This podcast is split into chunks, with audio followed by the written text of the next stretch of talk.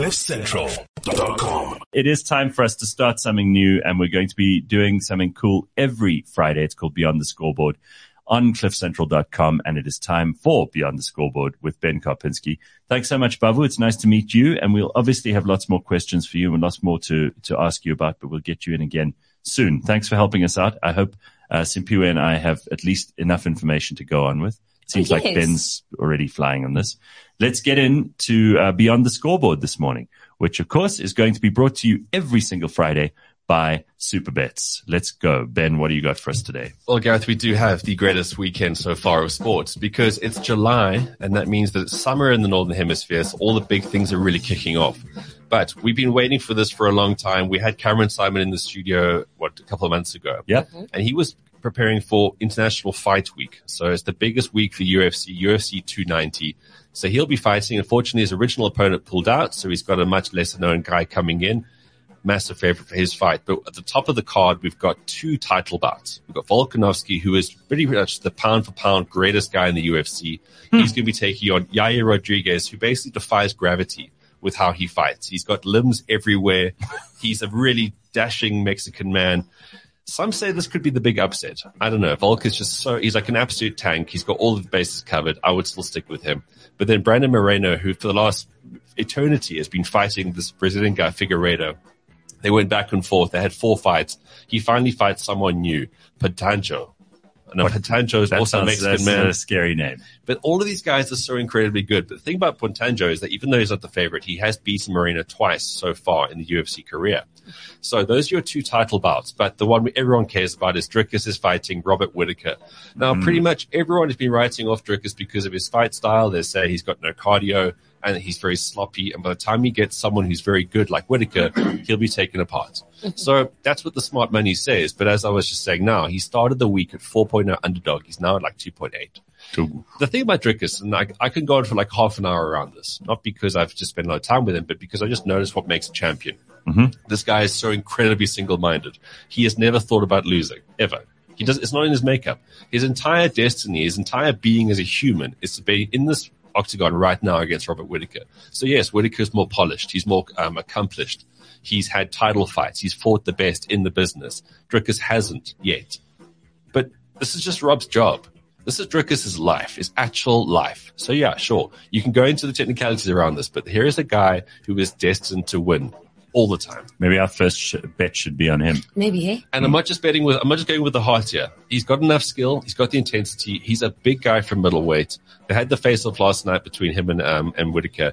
And you can just see he's so unwavering with this. And that's what you need because ultimately it's fighting. So even if you don't feel like the odds are very good on that, we know we're talking about how do you increase your odds. Well, then find five or six fights that you feel good about, and then your odds ri like rise up. And that's why I love fighting, sorry, betting with the UFC because I know a lot of uh, like a lot of uh, the fighters put Well, them all that's why you that's why you started this uh, with them. but then put a small amount, big odds, happy days, or just go for someone like you really like, like Yair Rodriguez. And you just say his name and you can't help but like this dude.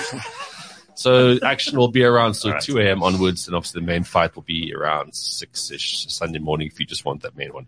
Cool. The Boks are playing the Wallabies, and oddly enough, the Boks are heavy favorites for this one. I mean, obviously they probably should be a better team, but the first time out, when the Boks come together with new combinations, it's going to be quite jittery. So they've got uh, Monty Libbok is now starting at fly half, so against Quade Cooper, the battle of the two flair fly halves. But it's World Cup year, so the best players, the Bok A team, so to speak, already on the way to New Zealand to play the All Blacks. So this is very much a, a more experimental Bok team. So this game might not be amazing. I mean, I just look think back last year to the Wales game at Loftus. It was a game that we pulled out of the fire right towards the end. But it's Loftus, it's the Highveld, it's going to be a hard running game. I'm going to go with this being quite a tight match, uh, even though the, the bookies are suggesting that the Aussies don't have a chance. The Ashes has been incredibly interesting the last two two test matches. The Aussies did really well to hang on and win the first test, and then the second test at Lord's all about the spirit of the game, which I tell you what is just pure hypocrisy. The Aussies and the English, in their own way, they are so up their own arse. They're always cheating. They're taking the gap, and it's great that the Ashes actually puts them against each other. Because let's be honest, Test cricket's kind of dead nowadays, unless it's the Ashes or India are playing. Right. The ICC have basically made it like the privileged sport for the top three, and we get a few scraps here and there, like against Bangladesh, whatever. Ashes is real test cricket. And it is so fun to see the high stakesness of this. And the first two tests have put the Aussies 2-0 up. Third test is a must win because five test series must win. England started pretty well in this one. They're bold. Aussies out for 263. Um, Mitchell Marsh was the only one that actually had some sort of resistance. So it was a prime opportunity to then get back into the series. Well, then they're 68 for three after day one. So what you got to look for here is what's the weather going to do? Because it's a game in England. They're playing in Leeds, Headingley. So you would think here that backs against the wall, England have to win this one. And they get like four days of sun a year. So and it's not over. I think they've used match. them. It's not over this test match. I'm looking at a draw here because if you look at the weather, it looks cold, wet, and pretty shitty. Okay. So um, it's a shame because there's so much hype around this test series right now, but the weather is going to pour all over this one. In other ways, to watch, to watch sport this weekend, if none of those tick your boxes, Wimbledon's going to be on the back burner.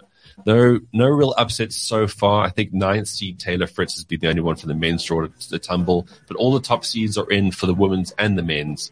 Djokovic isn't number one seed. Uh, well, Ruud lost yesterday. Nobody expected that. oh, okay. The Danish dude. The Danish guy. Mhm. Yeah. And he was like fourth seed or something. Really? See, even I know this. Well, Look at me. teaching me things Ah. here.